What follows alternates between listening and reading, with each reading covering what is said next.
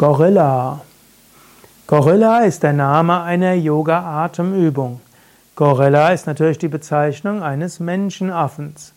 Gorilla steht auch für jemanden, der stark und kräftig ist. Gorilla als eine der vier Menschenaffenarten.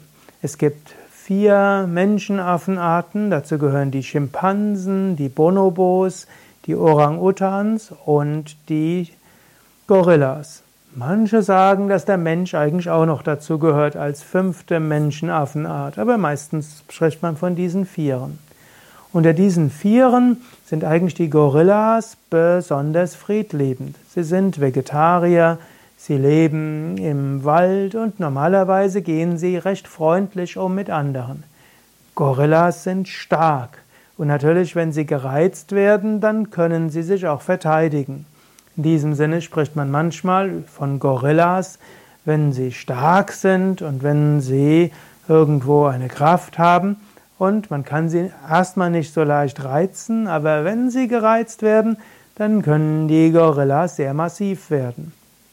Daher gilt es, könntest du auch sagen, auf gewisse Weise könntest du auch wie ein Gorilla werden, eine gewisse Stärke und Kraft und Ruhe ausstrahlen, aber die anderen wissen auch, sie können nicht mit dir tun, was sie wollen, denn wenn du in Gang kommst, dann könnte es massiv werden. In diesem Sinne, es gibt ja einen Vers im dritten Kapitel des Yoga Sutra, wenn du dich auf ein Tier konzentrierst, dann wirst du die Kraft dieses Tieres bekommen. So könntest du zum Beispiel eine Woche oder einen Monat lang in der Meditation ein paar Minuten damit verbringen, dir vorstellen, du wirst ein Gorilla.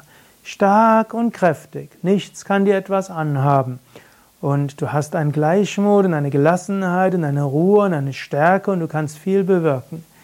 Aber falls jemand zu weit geht, hast du auch die Kraft, alles abzuwehren. Gorilla als Yoga-Übung. Es gibt eine Atemübung, die nennt sich Gorilla und auf unseren Internetseiten findest du auch eine Übungsanleitung dazu, nämlich unter wiki.yoga-vidya.de-gorilla.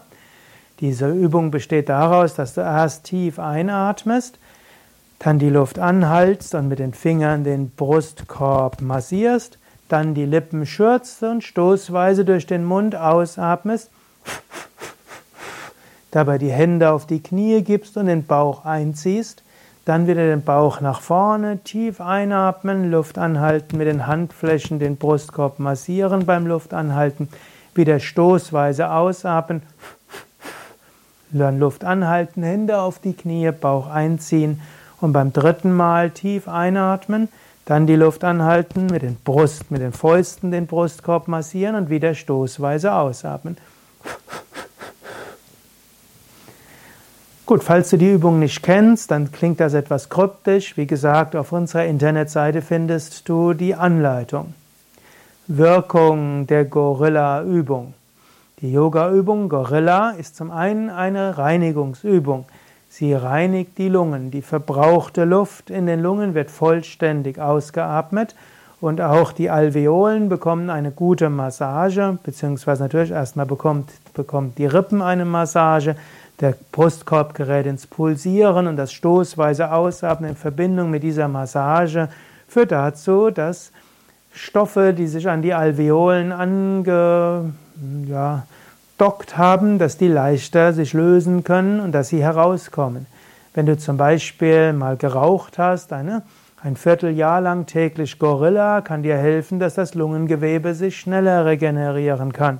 Oder wenn du mal in einer schlechten Luft warst, anschließend Gorilla und danach sind deine Lungen wieder sauber.